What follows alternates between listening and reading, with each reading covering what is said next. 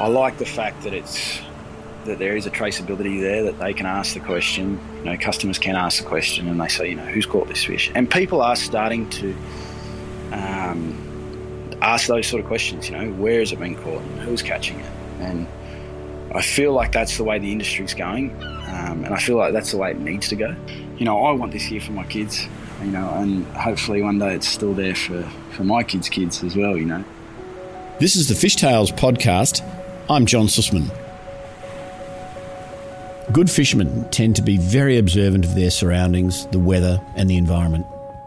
They see how things tie together and make connections that the less astute fishermen usually miss. The more you notice things, the better. Good fishermen tend to be adaptable. They are willing and able to change locations, tactics, gear, and bait as the situation calls for it, and are well practiced in many tactics and techniques of fishing.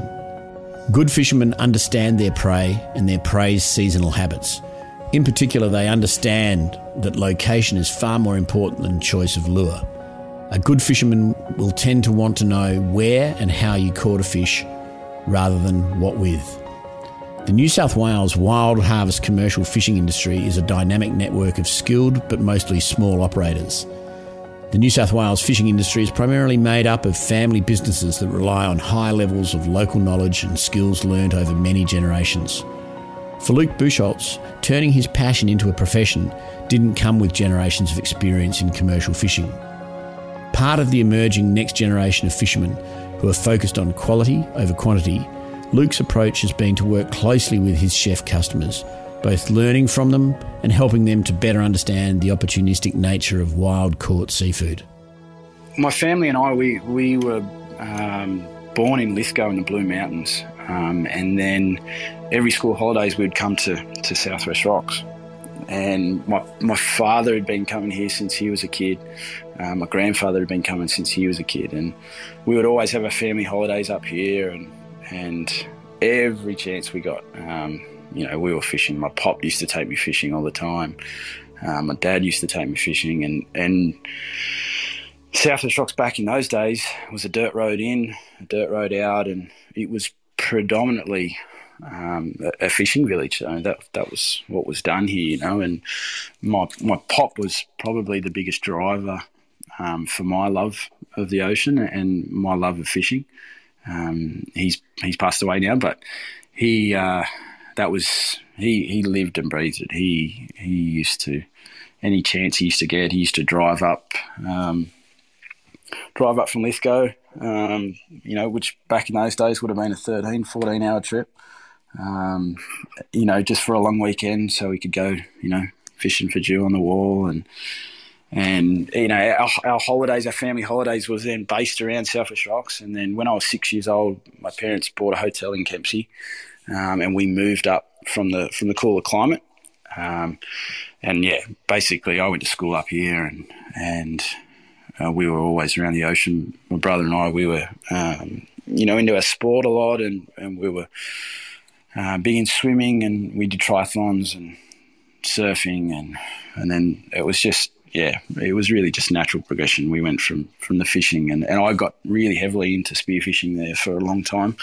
Uh, once I sort of left school, um, I was I was living up on the Gold Coast at that stage, and, and I, I used to dive I've, I've sort of know the waters basically from from Port Macquarie through to Cairns. I've dived most headlands and, and you know a lot of the Great Barrier Reef and, and Moreton Island and Stradbroke and yeah. So the, the, the love started for me when I was really young and, and definitely came from my pop and my, my, my, father and yeah, it's something that you know I'll, I'll, I'll be passing on to my kids. Luke comes from a family born in the bush but with a love of the ocean. With a grandfather and father, both manic recreational fishermen, the seed was sown that would become the driving force behind Luke's ultimate move into professional fishing.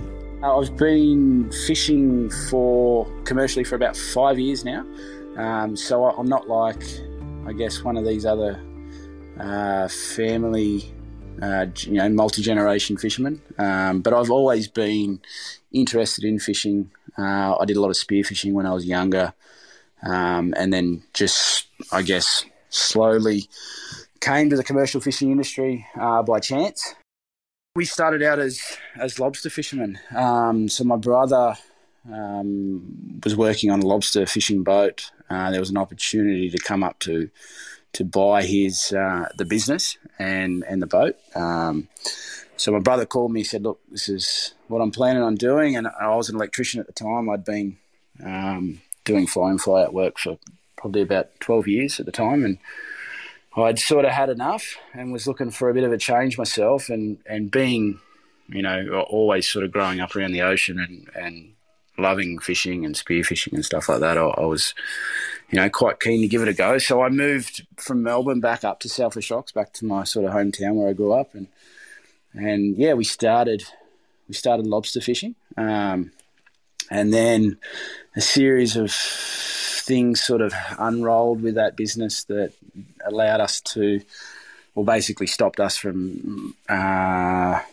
fishing lobsters. We couldn't afford to buy the license itself, so um, and then natural progression, we, we started line, uh, fish trap, trapping fish, and then um, we moved into sort of the more sustainable side of, of line caught, which is what we only do now. The ocean trap and line fishery of the New South Wales north coast is one of the most important commercial fisheries in the state. With a vast number of species from the migratory pelagic such as tuna, mackerel, mahi mahi, kingfish and bonito, to the seasonal snapper, Morwong, silver trevally, tailor, and leather jackets, the range is as diverse as can be found on the coast. Weather, market demand, and water temperature impact the species Luke will be catching, making his business truly a reflection of the season. Everything's seasonal. Um, we're kind of lucky in that where we live, um, we get everything.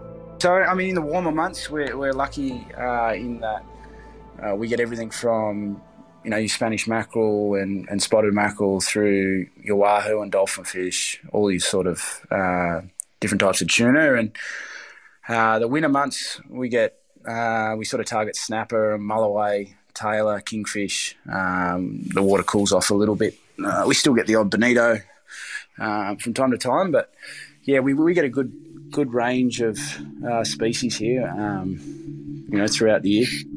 Despite increased pressure on small fishermen, including the expansion of marine parks, rising fuel and operating costs, and increased competition from imports, Luke's business continues to boom as his customers of leading chefs and restaurants enjoy both his quality and direct supply. Long hours, working by himself, and managing all aspects from maintaining the boat to selling and delivering the fish makes the job of the artisan fisherman truly a labour of love. A normal work day would sort of start with me getting up at about anywhere between 4.30 and 5 o'clock. Um, and now I, most of the time I work alone. Um, I've got a small boat. It's only four and a half metres that I um, that we launch around here. We can launch off the beach, or uh, we use. We've got a few boat ramps in here that we use, and yeah, we'll. I'll head out in the morning um, and and go and target, you know, whatever's seasonal at the time, and then I'll come home and pack fish um, if I've caught anything, and then I sort of start the process um, contacting different chefs up and down the coast, um, depending on where. If I have enough fish, I, I, usually try to do a run up to the Gold Coast. Uh, we've got a series of probably 10 or 12 restaurants that we deal with up there. Um, but yeah, I, I, contact them individually and they put their orders in. Uh, and then if the weather's good, I'll fish in the afternoon uh, weather permitting. Uh, the next day, depending on the delivery day, I'll, I'll, pack fish probably early in the morning around three o'clock, and and then we hop in the car, and either myself, my wife, or my my brother will will drive up and down the coast to to do our deliveries, and then yeah, that's basically basically start again the next day.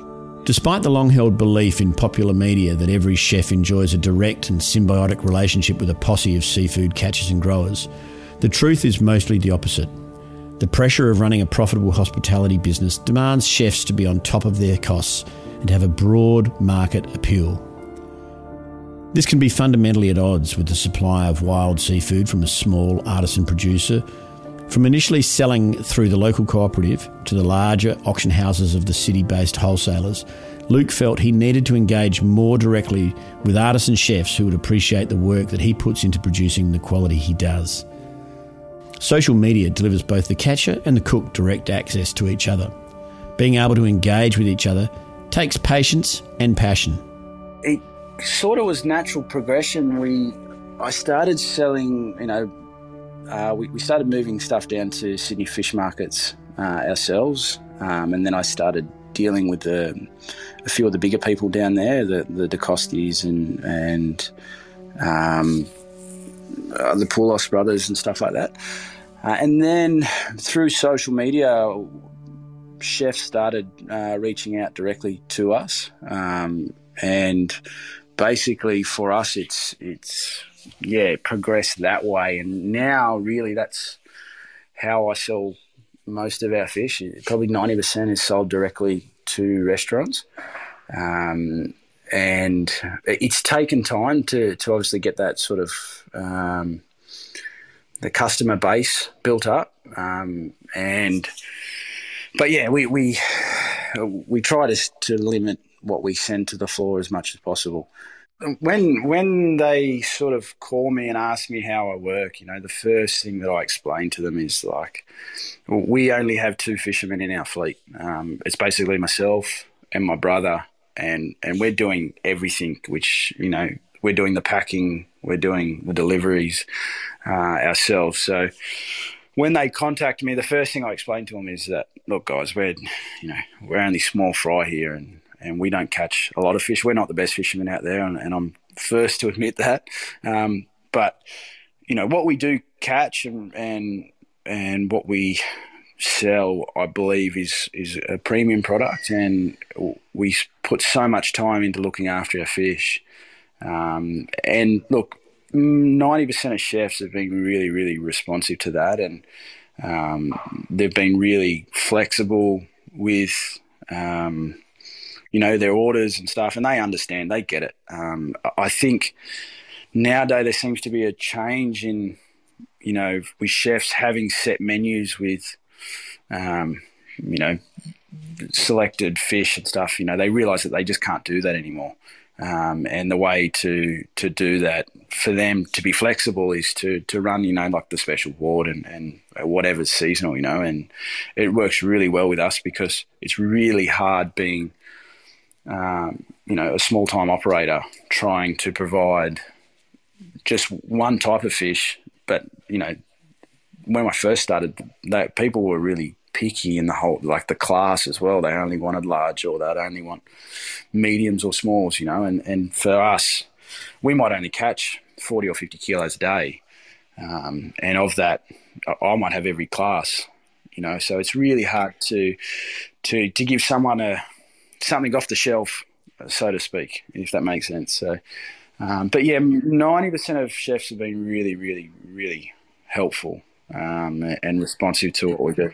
They deal with me directly; they're not dealing with anyone else. Um, every every chef has my mobile number, so if there's ever an issue or if there's anything we can do better, they always give me a heads up, and and I'm more than and you know like I don't know and everything. I, haven't been in the industry for um, for that long, um, so yeah, we're we're very open to to their suggestions. Um, we seem to be getting it right, I believe, um, and it's now it's more. I think our biggest issue at the moment is, is catching enough fish for the supply. Uh, we definitely have the demand there. we just can't keep up with it. Just as social media can provide direct conduit between catcher and cook, so too it can provide a platform of aspiration and motivation for younger chefs, fascinated by what the opinion makers in the industry can provide. For Luke, Josh Niland Wonderkin Seafood Chef provided such a platform and gave the guidance and motivation for Luke to take the entire supply chain into his own hands. He was um, the first guy that really sort of reached out to me as a chef and said, "Look, you know, we, we, we want to take you guys on and and try some of your product." And back in those days, we never did any of the transport ourselves. Um, so I was really it was difficult for me to get product um, to Sydney quickly.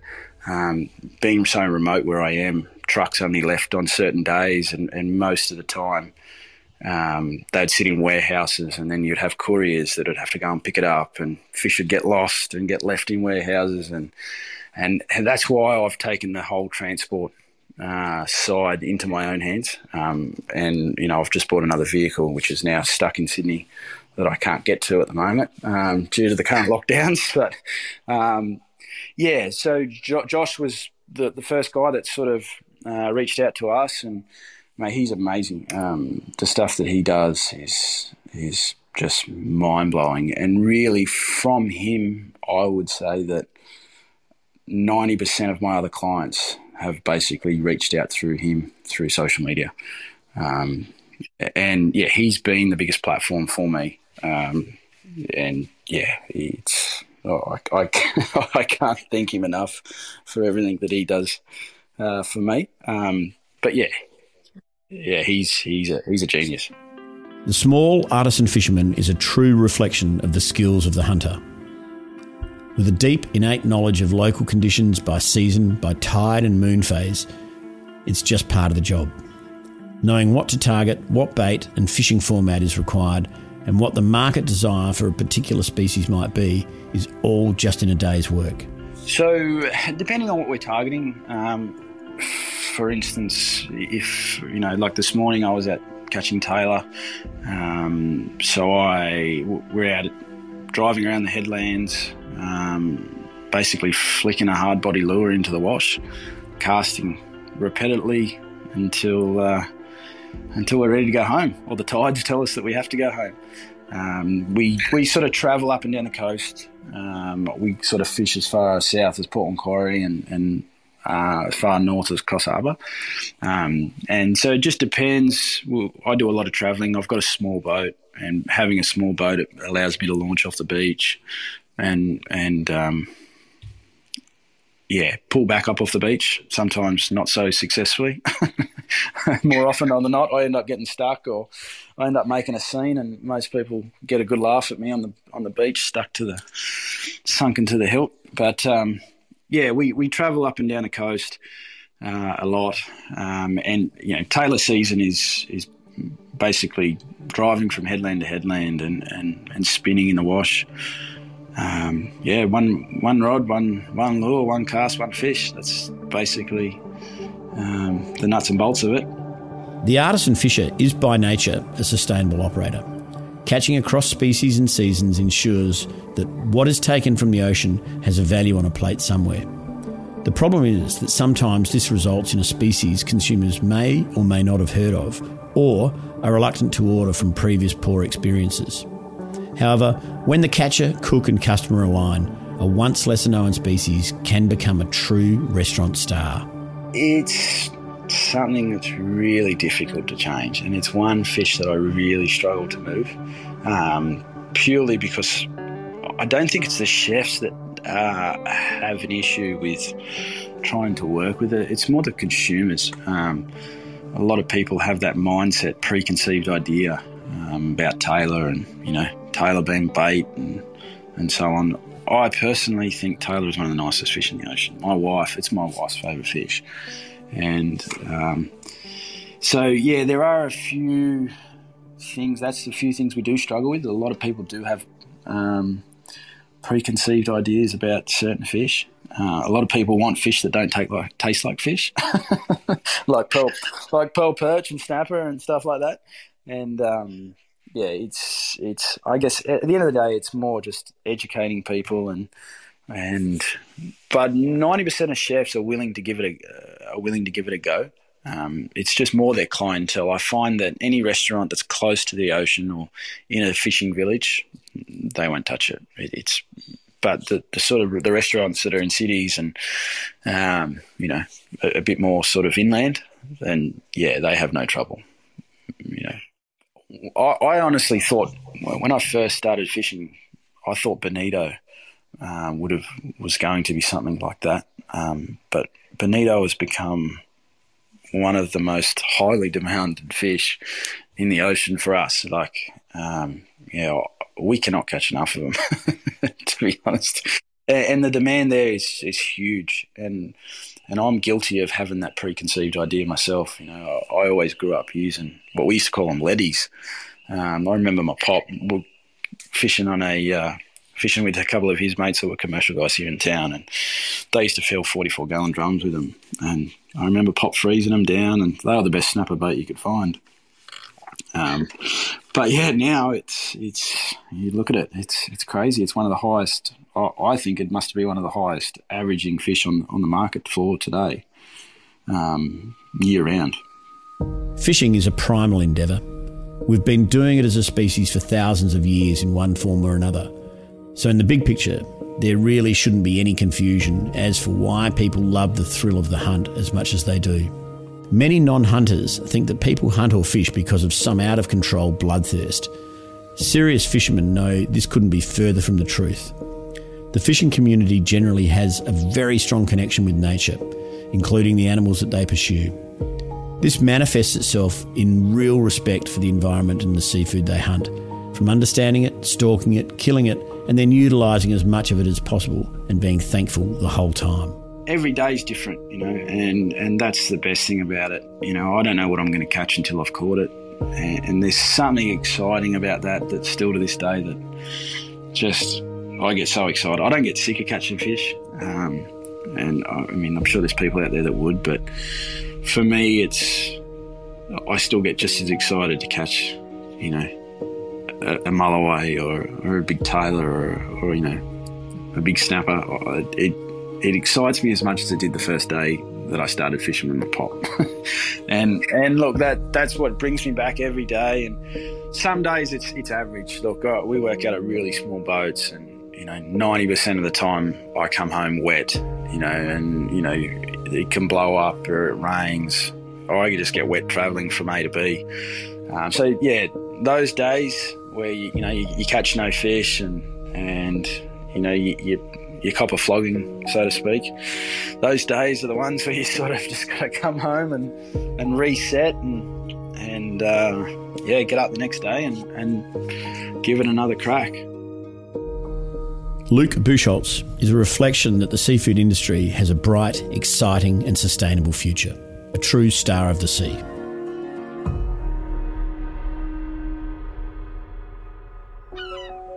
This is the Fish Tales podcast a Deep in the Weeds production. I'm John Susman. Stay tuned for more tales from beneath the surface of the seafood world.